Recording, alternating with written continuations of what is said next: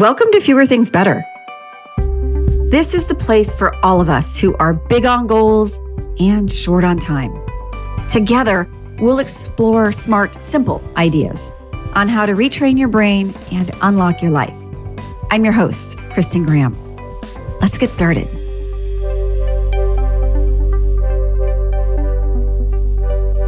Today's conversation is on one of my favorite topics productivity. But rather than look into high level theory and research, we're going to get more up close to our personal daily practices.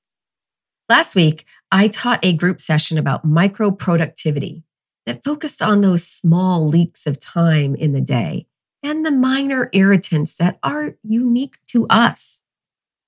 There are many tactics and philosophies on how to manage time, but we all encounter distractions that seem to be our own personal fast track to getting off track.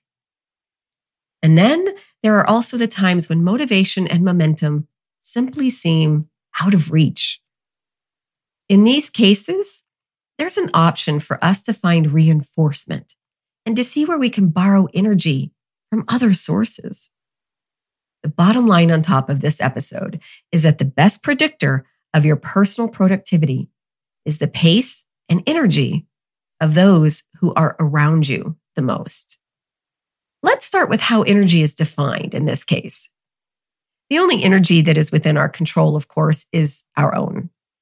But there is a distinct rise or fall in our own output and behavior that matches the larger collective energy surrounding us. You may have heard of the popular workout equipment called Peloton which includes a stationary bike and a treadmill, and you can use them to take live or on demand classes. The word Peloton is a term used during road bicycle races, where a group of riders intentionally ride close to or behind one another to save and extend their energy on the ride. Peloton comes from the French word meaning platoon, and the group rides close together to reduce the aerodynamics of wind that is known as drag. This drag otherwise slows down one's speed if they are riding individually. And athletic research in recent years have shown that a cycling peloton carries a sweet spot that can save up to 10 times the air resistance across the group. This same idea can apply to our personal energy. Episode six was about the people in your life who are either engines or anchors. The engines are the ones who lift you up, cheer you on, and propel you forward. Whereas the anchors are the people that produce the drag and often hit those brakes. When it comes to productivity and extending our own output, we can sometimes be our own anchors, providing forceful resistance and ready excuses.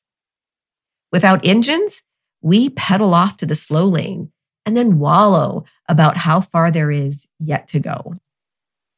Episode five reviewed three ways that our brains encounter distraction in disguise. And those are in the categories that we call productivity, research, and perfectionism. And episode 49 came back and added one extra distraction on doing good deeds for others. Each of these are common excuses for why and how we accept resistance to our goals and actions. In many cases, the distraction feels like valuable effort. It isn't until later that we realize we haven't gotten as far as we intended to go. So, this episode today offers two ideas on how to borrow and benefit from Peloton energy. In each case, the sweet spot comes from the power of proximity. The first idea is to take part in a short meeting of the minds. Earlier this year, my business coach hosted a 30 minute drop in Zoom meeting every Monday morning for a couple of months. This was an optional space where anyone could join for independent work. After a few opening comments, we would put a note in the chat box to share what we would be working on. And that's it. The nudge here was to do the thing we didn't really want to do. After all, it was a Monday morning, but it didn't matter what it was. Sharing the action made us more accountable to doing it. Focusing on the mundane, irritating, or cumbersome task follows the time management metaphor called eat the frog. This is often attributed as a quote from Mark Twain that says, if it's your job to eat a frog, it's best to do it first thing in the morning.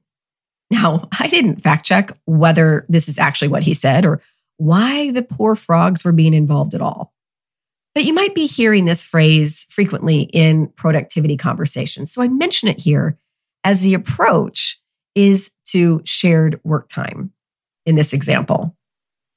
So back to the Zoom call. We were all on camera whenever possible, but we did our work silently. Our coach had a countdown clock running on the screen for the 30 minutes. We used this time independently to address some frogs that we might otherwise bury or put off during the rest of the week. That rescheduling or responding or drafts all got action started before midday on Monday. That was a powerful fuel for the brain so early in the work week. Where in your week could you use some extra accountability? Who are the engines you can connect with for some shared laps in short bursts? A lot got done in 30 minutes, but more than that, a lot didn't get procrastinated. Another part of this idea is that you can borrow engines anonymously. Find a coffee shop, a spot in the airport, go to the local library, and sit near the hum of other engines at work. You can time yourself or stay in the ride as long as you feel the powerful pull of progress. You don't need to ask permission or have a conversation. Set on your way and get going. The second idea builds on the Peloton concept by selecting intentional engines to join in parallel play. I was in a retreat a couple weeks ago with a few other entrepreneurs. We spent time sharing goals and objectives and then had quiet heads down work time. My most productive time by far was when the group was scattered about and we had an agreed upon time to meet back. That time bound component was a forcing function to not get sucked into my always handy distractions. After the dedicated time, we would ask each other to review our work or our progress. This mental relay between each other helped boost the action we had just taken without allowing us to marinate too much time on trying to polish and perfect it. In fact, we all ended up with better, faster outputs because our Peloton could see the early work and advise and react while it was still in draft form. It's really common to want to get our ideas packaged all together neatly before we ever share it out. But the beauty of rapid work is the time saving step of overthinking and overdoing. And the feedback I found is often more immediately relevant. For example, one of my partners took a look at some of my content and said, I don't know what you're trying to say here. Explain it to me again in a more simple way. I did, and it was a much better result. These two ideas focus on connecting the effective energy of engines around you. Take care to select the right mix of people, time, and reciprocity. Make sure they're going in the same general direction you are. Otherwise, you could end up adding resistance instead of distance. It's okay to join a journey for short amounts of time. Intersections can offer important elements along our way, and then we go our own way. In a noisy world with different distractions and destinations, our Pelotons can also help us take in the view, cover more ground, and hopefully enjoy the ride a little bit while we're still on it. Thanks for listening. You can find a lot more like this by following me on LinkedIn or going to unlockthebrain.com and joining the mailing list. And if you found value in this podcast, please take a moment to rate or comment Thanks so much. And now let's go do fewer things better.